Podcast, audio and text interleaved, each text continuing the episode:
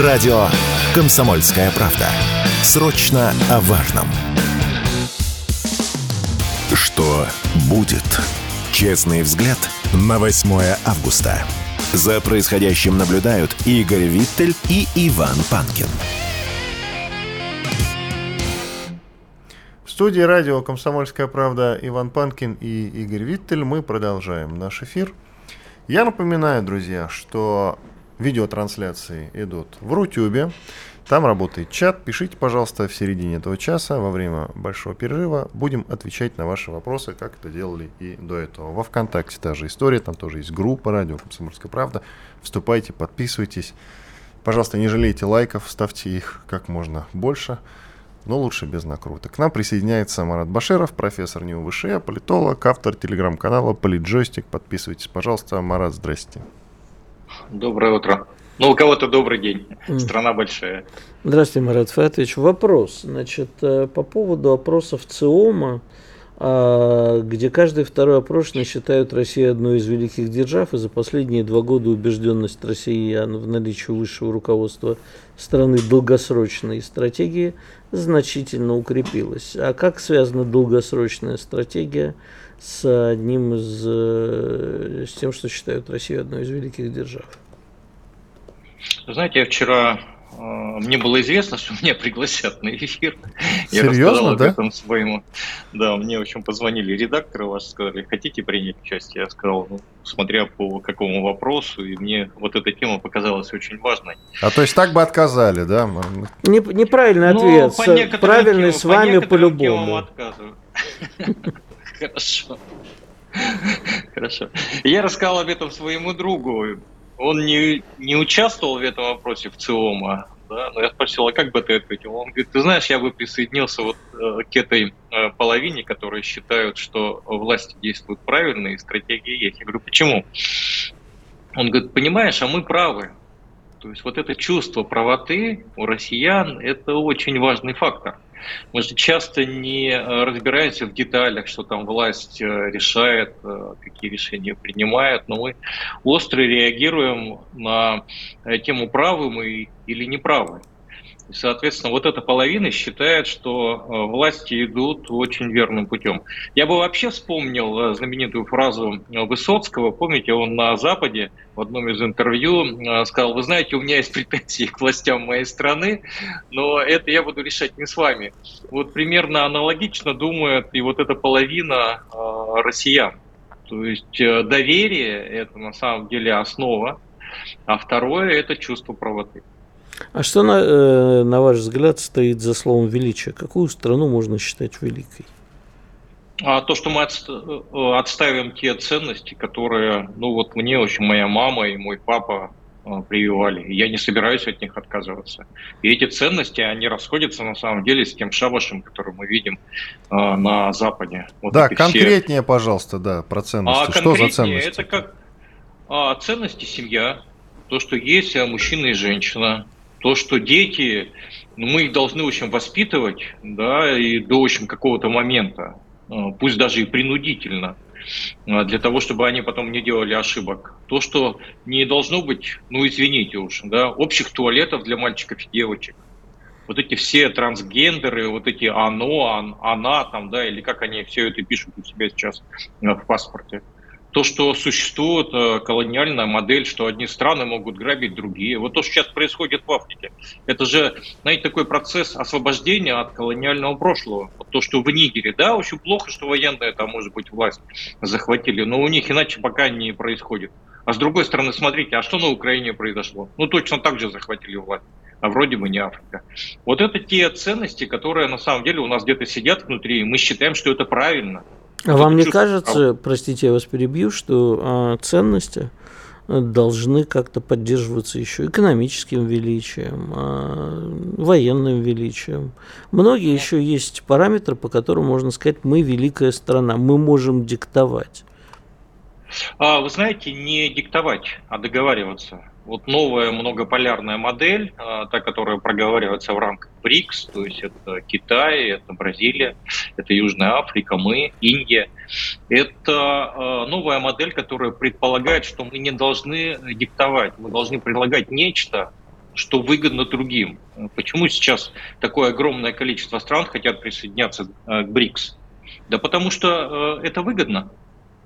Это не та модель, которую предлагают англосаксы. Я суверен, ты мой вассал, но ты вассал первой руки, и имеешь право грабить вассала второй руки. Вот это модель... Выдам тебе каперскую лицензию, да. Точно, абсолютно, да.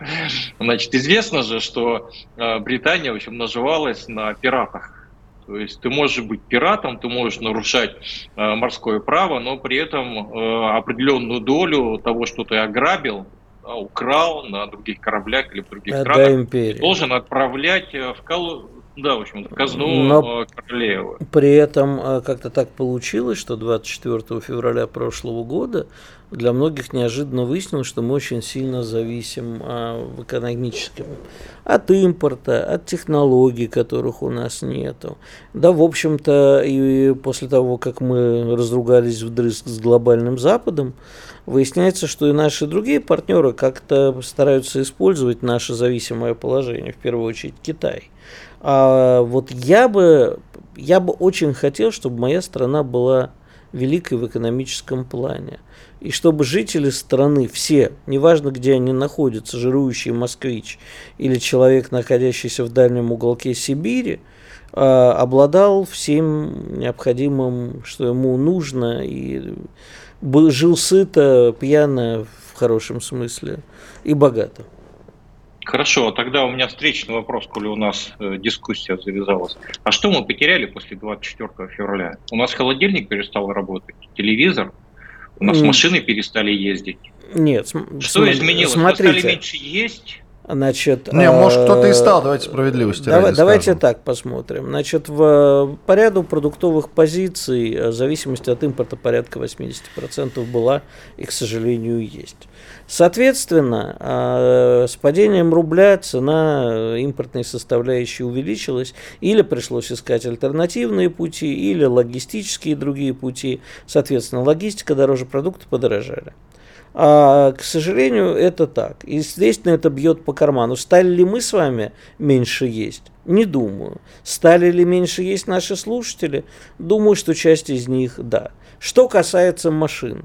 А, ну, произошло замещение, скажем так, традиционных... Мне нравятся китайские машины? Мне, на, наоборот, мне нравится. Мне не нравится, что они... Это прекрасные что машины. стоимость выросла. Не все прекрасные, но сейчас дело не в этом. Мне э, не нравится, что стоимость этих китайских машин по сравнению с тем, как стоили машины пару лет назад, выросла в несколько раз. Так и качество выросло, Игорь? Нет, нет. На одни и те же параметры. Ну вот правда.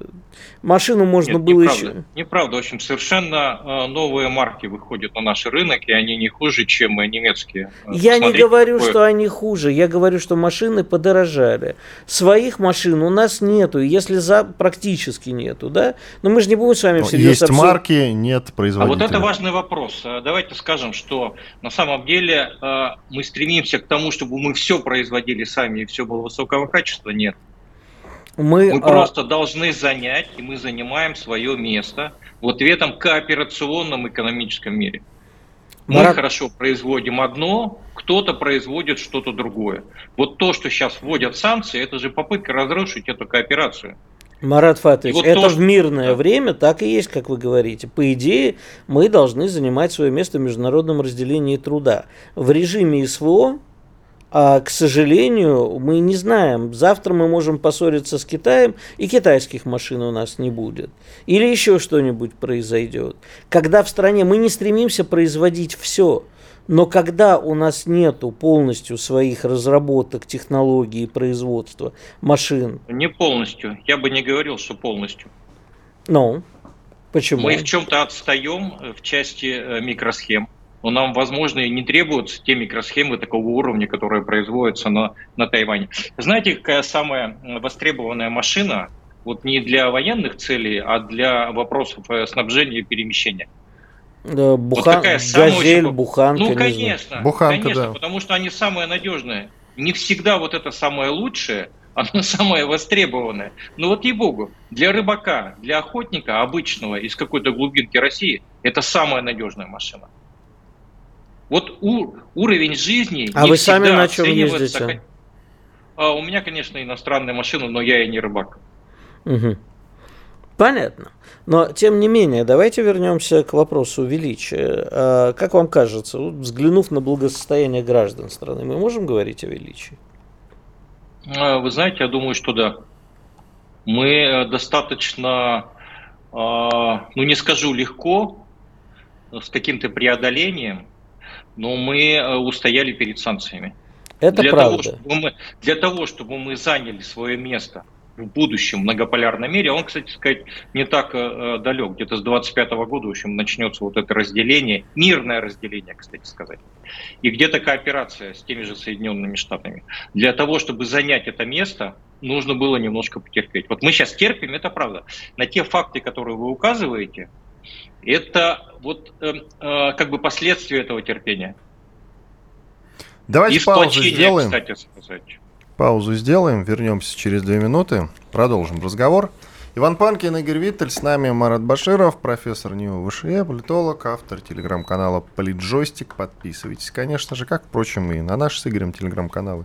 Панкин, Виттель, Реальность. Ну и есть еще и телеграм-канал Радио Комсомольская правда. Там дублируется видеотрансляция. Она же идет во ВКонтакте и в Рутюбе. Там есть наши группы и канал. Милости просим, подписывайтесь. Спорткп.ру О спорте, как о жизни. Что будет? Честный взгляд на 8 августа. За происходящим наблюдают Игорь Виттель и Иван Панкин.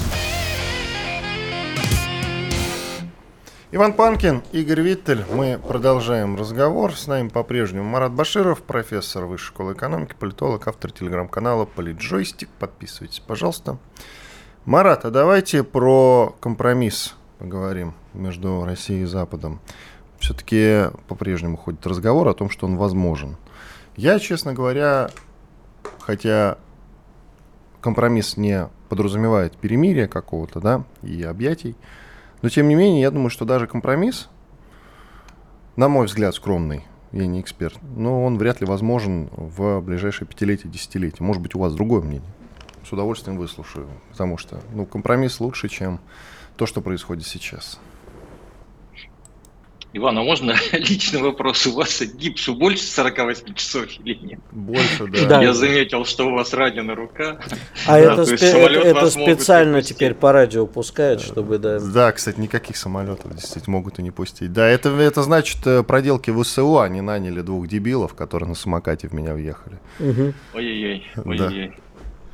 Ну, а, смотрите, вот то, что, да, вот то, что происходило в Джиде, вот эта встреча якобы про мирный план Украины, который там не обсуждался. На самом там деле. прекращение Значит, огня обсуждалось, да, в Саудовской Аравии. А, посмотрите, что в конечном итоге было э, в коммюнике. То есть там было заявлено, что интересуют темы мировые, не про войну, не про военное событие э, в зоне СВО.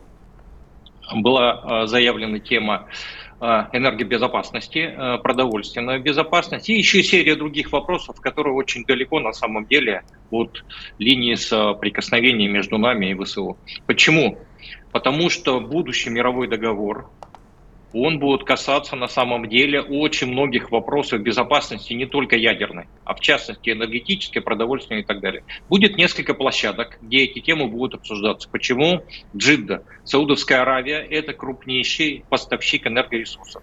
Рядом с ним расположены Объединенные Арабские Эмираты, э, Катар – это нефть и газ в том числе СПГ в первую очередь, конечно.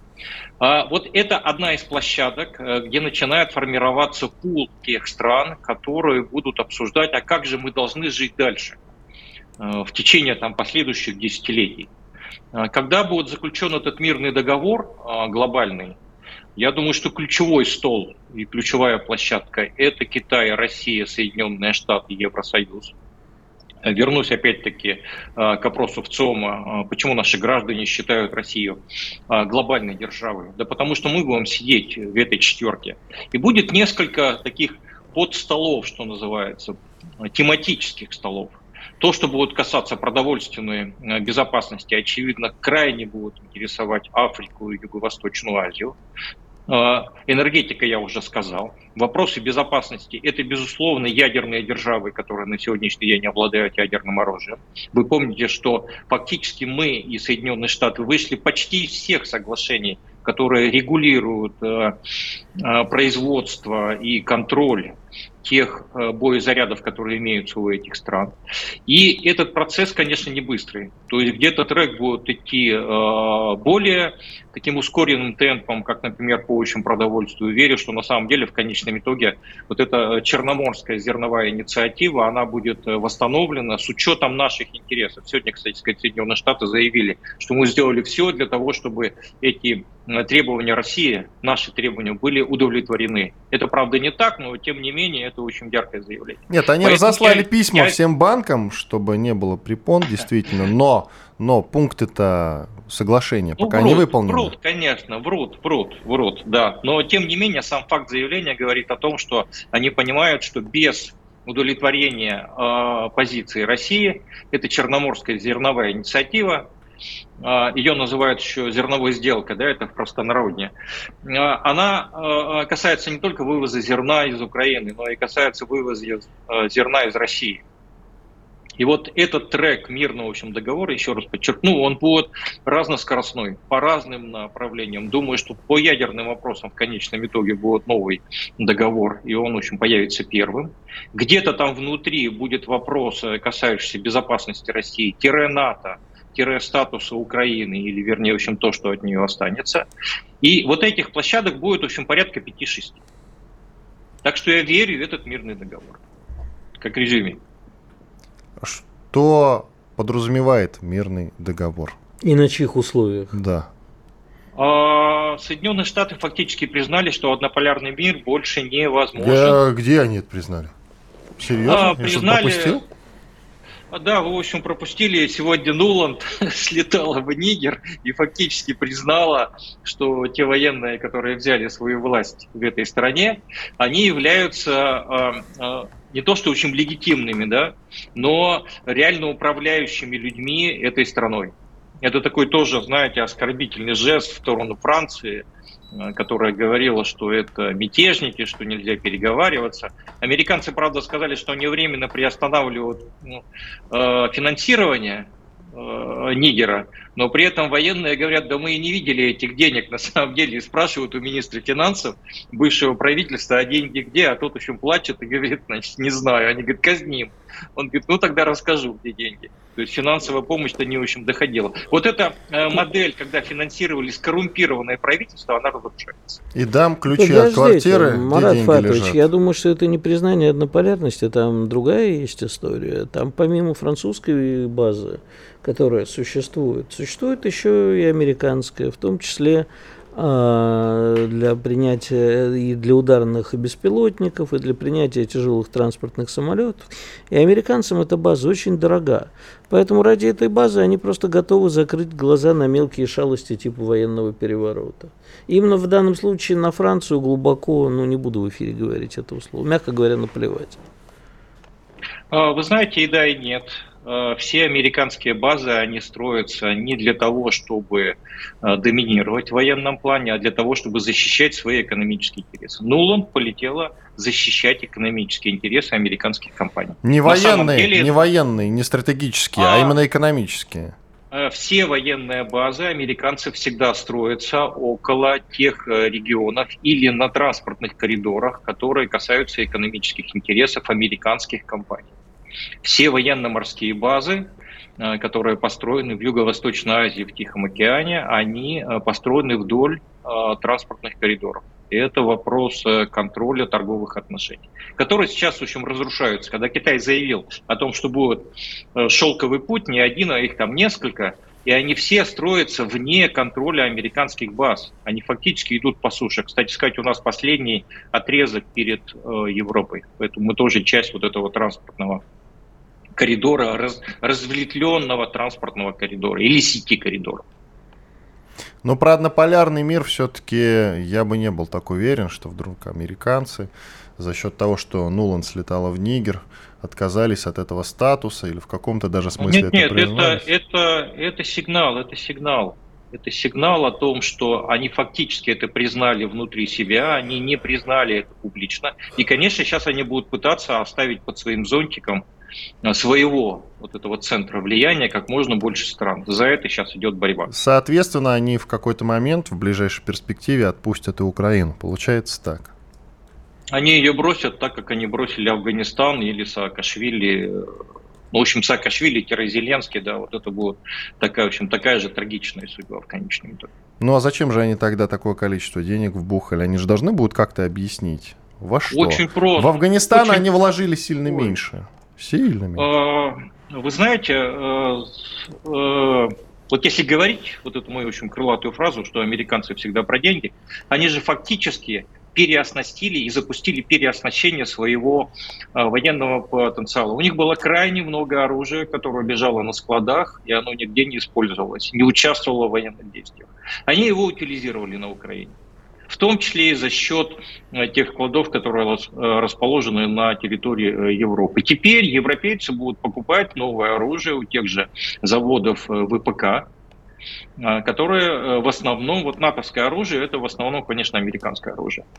И вот за счет этих денег, которые якобы были спущены на защиту Украины, они, во-первых, обогатили свой э, ВПК, во-вторых, они сейчас будут обновлять все эти склады. Ну, вы же слышите, они говорят, нет э, снарядов, нет танков, нет больше оружия. Почему? Потому что все утилизировано на территории Украины. Прекрасный бизнес-проект для, для американского ВПК.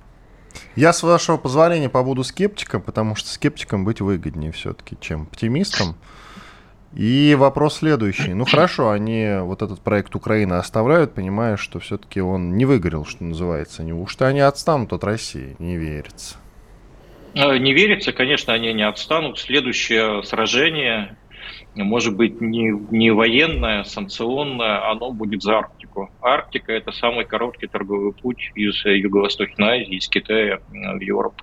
Вот я, да, а, действительно, я тут с вами соглашусь, потому что последние несколько дней, ну, вот какой-то период я эту тему поднимал после э, саммита НАТО в Вильнюсе, эти разговоры ходят, что э, не нравится натовцам наше глобальное присутствие в Арктике, и, скорее всего, они действительно будут нас оттуда каким-то образом выдавливать.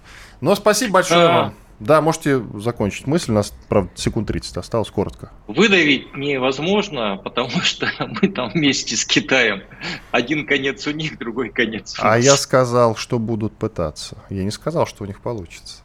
Марат Баширов, профессор Высшей школы экономики, политолог, автор телеграм-канала Политжойстик, Иван Панкин, Игорь Виттель. Сейчас делаем большой перерыв, ответим на те вопросы, которые скапливаются в чатах как э, на нашем канале в Рутюбе, так разумеется, в нашей группе во Вконтакте. Милости просим, пожалуйста, приходите, ставьте лайк, пишите комменты, ответим сейчас.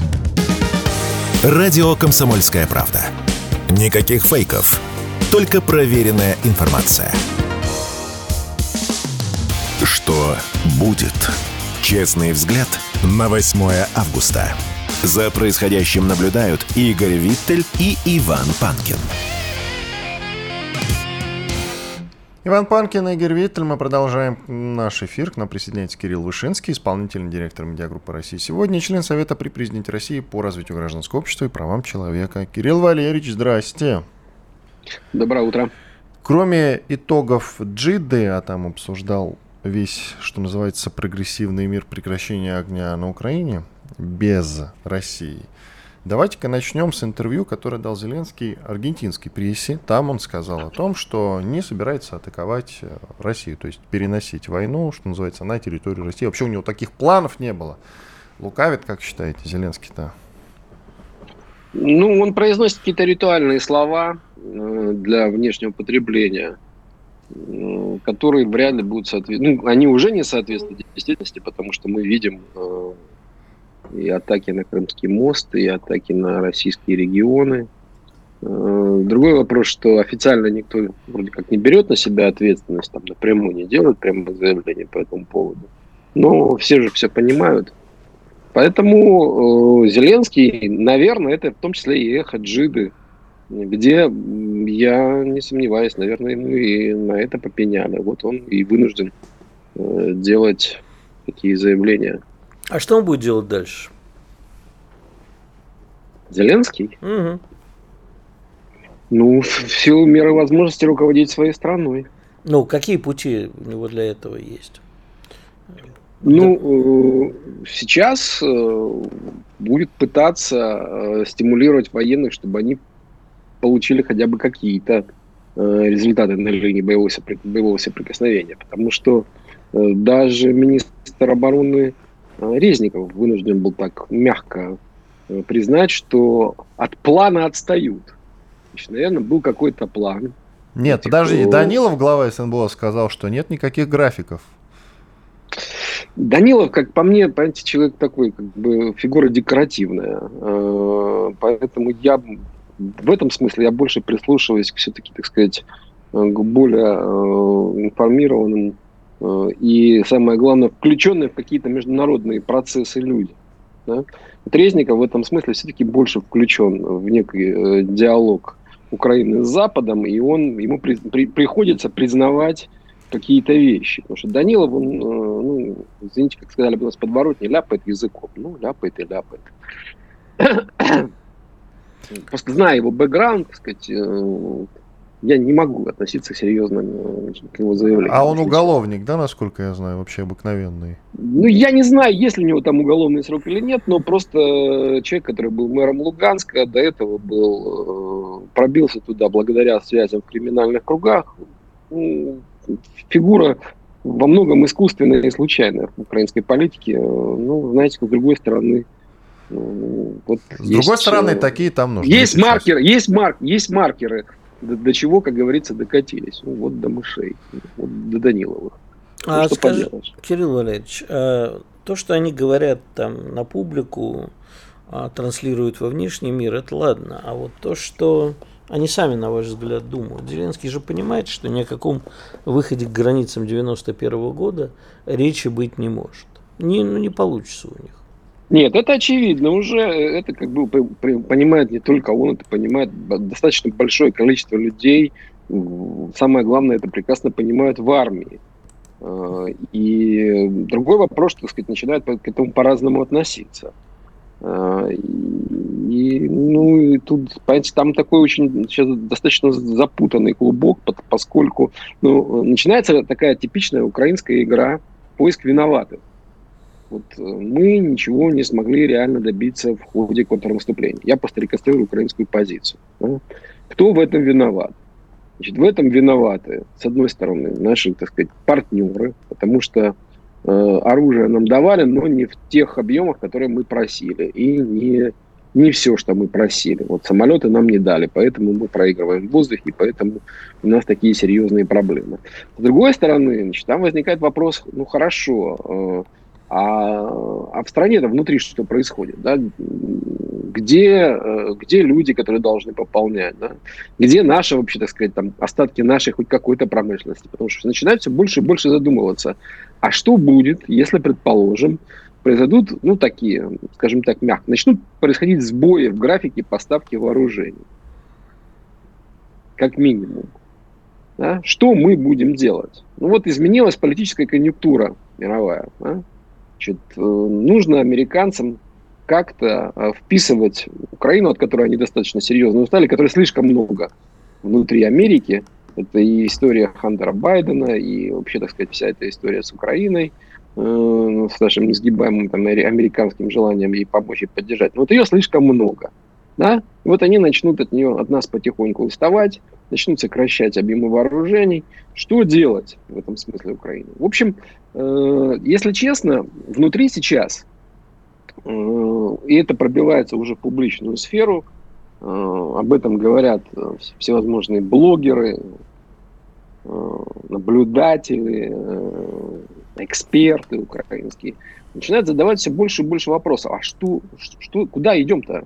И самое главное, как быстро мы движемся э, вот к этому Э, страшному, непонятному завтра, в котором вопросов пока больше, чем ответов, потому что э, никаких военных достижений нет и не будет, никаких границ 91 года.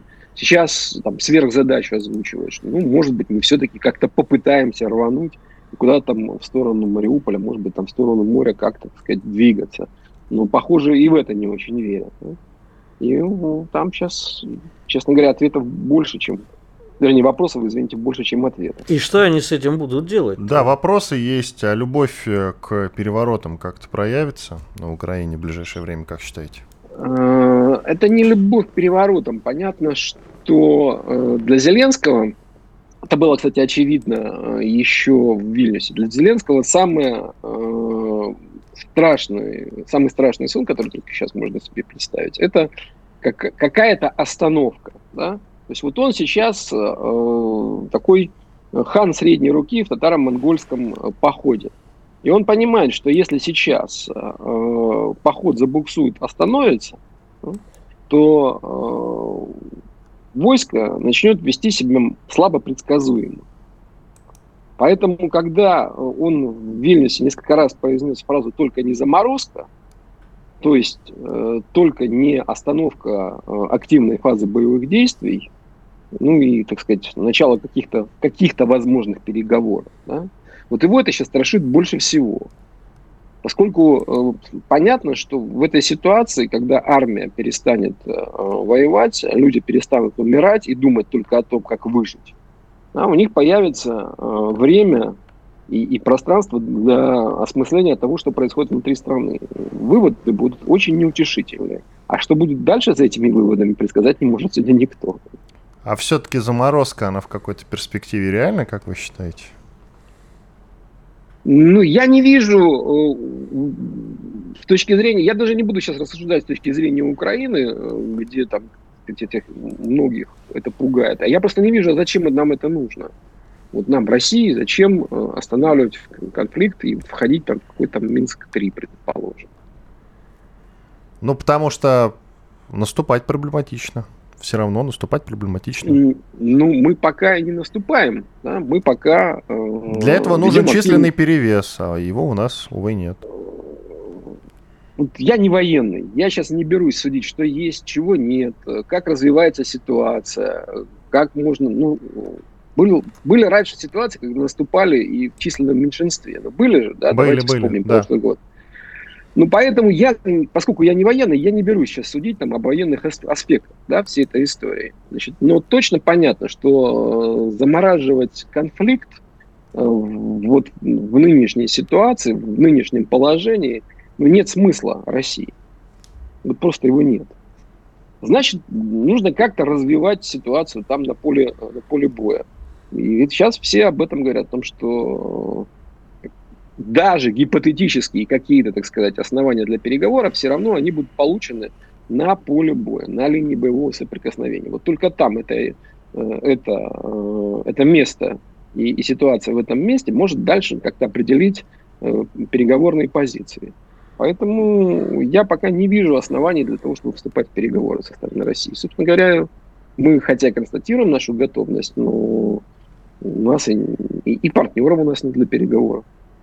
Ну, то есть, когда мы говорим об этом, о том, что мы готовы к переворотам, это не более чем э, хорошее то, правило хорошего тона, что называется. На самом деле нет, не подразумевается... Нет, переговорам, а, нет, а не к переворотам.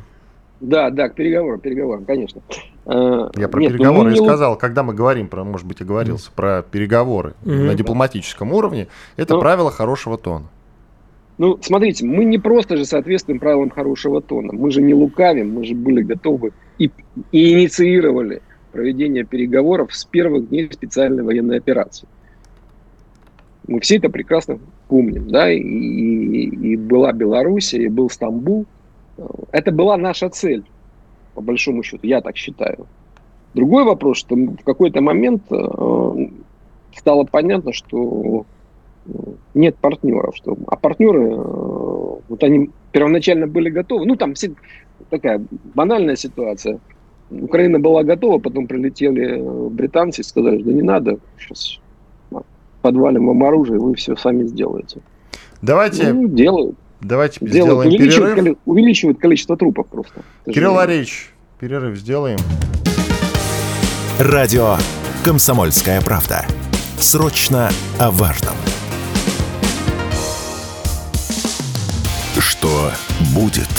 Честный взгляд на 8 августа. За происходящим наблюдают Игорь Виттель и Иван Панкин.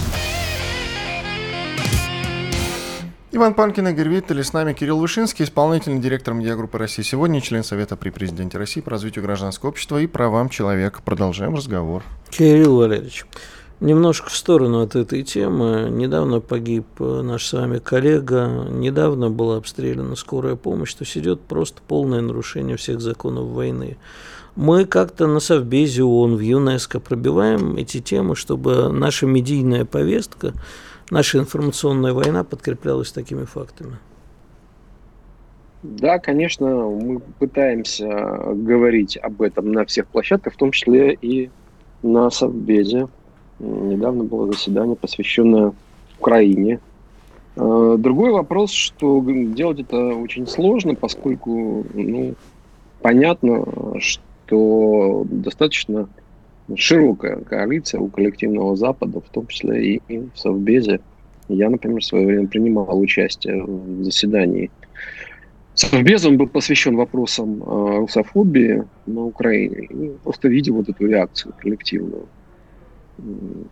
Когда, по-моему, даже Албания присоединялась. Э, ну, для меня это было, так сказать, э, диковинку. Я в первый раз это видел. Но я вот просто этот, когда ты видишь этот хор воочию, ну, это ну, производит впечатление. То есть нас не слышат? Э, ну, делают вид, что нас не, вернее, не то, что они делают вид, ну, как бы у них есть общая позиция, они вообще слушать не хотят. Другой вопрос, что, конечно, есть, например, Китай, э, который э, очень сдержанно, очень, так сказать, знаете, вот иногда очень афористично по-китайски, значит, по-восточному э, высказывается, он не, не, не, не впрямую высказывается в нашу поддержку, а просто э, констатирует некие такие, ну, реалии. Да, вот когда, я опять же вернусь к своему опыту, когда речь шла о русофобии на Украине вообще, о любых фобиях, то китайцы заявили, что, слушайте, ну, начались, началось с ритуальных каких-то фраз, а потом китайцы говорят о том, что, слушайте, вообще очень странно, когда в 21 веке кто-то пытается строить свою э, внешнюю политику, основываясь на каких-либо фобиях. И неважно, что это русофобия, синофобия и так далее. То есть очень мягко китайцы сказали, ребят, ну, вот, вот все, что мы слышим, да, вот здесь, особенно про э, просто конкретные случаи русофобии на Украине, для нас это дико, что мы вроде как в 21 веке, у нас большой опыт, который доказывает, к чему приводит откровенный национализм ну, в любой стране, который перерастает рано или поздно в какие-то практики фашистские, нацистские. И кто-то тут еще пытается э, как-то это защищать в 21 веке здесь на площадке Совбеза. Ну, для нас это как минимум странно. А вот какие-то осуждения да? со стороны э, ООН были или каких-то международных организаций по тому же случаю с убийством журналиста кассетными боеприпасами? Ну нет, нет, к, сож- к, сож- к сожалению, ну максимум, понимаете, это тоже то, о чем мы э, и писали, и говорили э, на площадке Совбеза. Мы, мы выразили в свое время, после гибели нашего коллеги э, из РИА Новости Журавлева, мы выразили удивление, почему нет реакции со стороны ни одной правозащитной организации, ни одного международного э, профессионального союза, корпоративной солидарности, связанной с гибелью журналиста. Для нас это удивительно, да? ну, как бы, как для, как, как для людей, просто как для людей. С другой стороны, мы, когда понимаем контекст э, происходящего на международной арене, конечно, ну, становится понятно, что, ну а как может быть иначе? Да, он устами э, спикера Гутерреша выразил и озабоченности, так сказать, и сожаление по поводу гибели нашего коллеги. Но, по, пожалуй, это, это, кстати, вот, э, ну, тут роль у ООН такая, и у чиновников, э, пытаться как-то находиться вне ну, образно говоря, над схваткой, да, то есть вне каких-то конфликтов и пытаться выдерживать э, какие-то все-таки гуманитарные, поддерживать гуманитарные правила и нормы вне зависимости от того, где и как разворачивается конфликт. Вот, ну, надо сказать, что ООН еще это пытается выдерживать, все остальные уже нет. Уже, так сказать, э, как-то... И обстрелы ну, медиков, и гибель медиков тоже не, не вызывает Э, у этих э, наших партнеров никакого осуждения. Нет. Ну, они просто делают вид, что это не происходит. Они этого не замечают. Хорошо, а что мы должны сделать так, чтобы это было вот ежедневной повесткой? Может, мы мало об этом говорим, может, мы мало работаем, в том числе с людьми на Западе, которые, ну, не то чтобы поддерживают нас, но как сегодня а, на морде CNN висит новость, что Китай заявил России, что она относится без предубеждений э, к, к СВО, и что типа никого не поддерживает, и э, очень равновесную политику, и Россию не осуждает. Может быть, нас хотя бы с теми, кто относится без предубеждений, а с ними надо работать громко. Ну, мне кажется, что мы работаем, это, по крайней мере, видно на позиции э, коллективного юга, да, вот, э, термин был недавно изобретен, и его сейчас активно используют. Э, ведь то, что происходило в Копенгагене и в Джиде, это э, свидетельство того, что нам достаточно э, не мне судить, да, но давайте назовем вещи своими. Мы достаточно успешно работали э, по разъяснению своей позиции со странами вот этого так, так называемого коллективного юга. Эти люди не поддержали санкции против нас. То есть они осознали э, суть э, того, что нас подтолкнуло к проведению специальной военной операции. Э, эти люди сейчас, э, конечно, все хотят мира, но э, эти люди, представляющие коллективный юг, они понимают, в чем наши интересы. И если говорить об урегулировании, то, конечно, не на тех принципах, которые сейчас предлагает коллективный Запад, там, не, там, не по формуле Зеленского и так далее. И именно это э, британцев, американцев, опять же, употреблю этот штамп коллективный Запад, это заставляет э, напрягаться. Давно не было такого интенсивного диалога, который они пытаются вести э, с коллективным югом. Так что это э, косвенный показатель того, что мы очень упорно и хорошо работали в этом направлении. Кирилл Валерьевич, а вот допустим, вернемся к разговорам про прекращение огня, конец войны и так далее. Ну вот закончится вся эта история. А как скоро из э, общества выветрятся э, относительно дурные настроения в адрес России? Как вы считаете? Или уже не выветрится? Ну, все будет зависеть от того, э, понимаете, как бы термин денацификации президент же употребил не зря. Э, все будет зависеть от того, э, что это за общество, то есть на каких принципах будет существовать это общество украинское, да, в рамках какой государственности, кто будет определять там идеологию. Вот это очень важно, и это будет определяющим без понимания контура вот этой новой Украины, в каких границах, э, части, может быть, чего она будет, если ее не будет как независимого государства. Нельзя сейчас сказать, что будет происходить с обществом. Как правило, э, процессы, конечно, быстро не идут, но, знаете, э, на Украине происходят удивительные вещи, но они, они, в принципе, естественные. Когда человек, э, который долгое время находился под колпаком этого активного давления со стороны вот этого националистического меньшинства, которое пришло к власти, э, находился под колпаком пропаганды и так далее, значит, он, пока он там, пока он под этим колпаком, ему деваться некуда. А вот когда он сталкивается с другой реальностью или просто с реальностью, вот, не просто, так сказать, с телевизором, а с реальностью – то реальность очень быстро э, оставляет какие-то вещи по своим местам.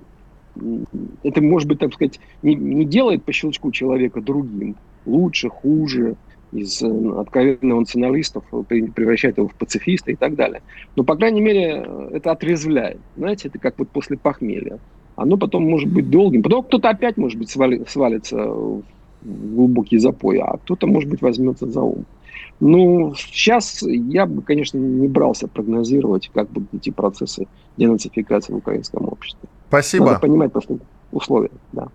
Спасибо. Кирилл Вышинский, исполнительный директор медиагруппы «России сегодня», член Совета при президенте России по развитию гражданского общества и правам человека, был с нами. Отбивочку. Что будет? Сколько у нас там осталось в секундах? Я думаю, пару минут. Больше минуты у нас осталось в секундах. Вывод по сегодняшнему эфиру, особенно по разговору с Кириллом Вышинским. Во-первых, э, значит, готовьте ваши денежки. Это я к чему? Вот э, закончится вся эта история с Украиной. Она когда-нибудь закончится. И нам, конечно, все это дело придется восстанавливать за наш счет, и мы, я уверен, будем очень щедры именно для того, чтобы наладить отношения, чтобы там не копились агрессивные э, настроения в адрес России, это очень важно. А главное, мы столкнемся с такой штуковиной, с которой никогда раньше в истории не сталкивались. Нам ведь придется, по сути, вот, допустим, есть инвалиды, они у нас будут инвалиды войны, и там будут. И мы э, должны будем за свой счет, конечно же, этим людям помогать и с реабилитацией, и в финансовом плане, и так далее, и тому подобное. А ведь это те люди, которые с нами воевали. Это будет такой очень, я думаю, что серьезный общественный вызов, общественное столкновение нас действительно ждет довольно серьезно. Как с этим работать? Вот это решение, конечно, нужно искать. Радио «Комсомольская правда». Мы быстрее телеграм-каналов.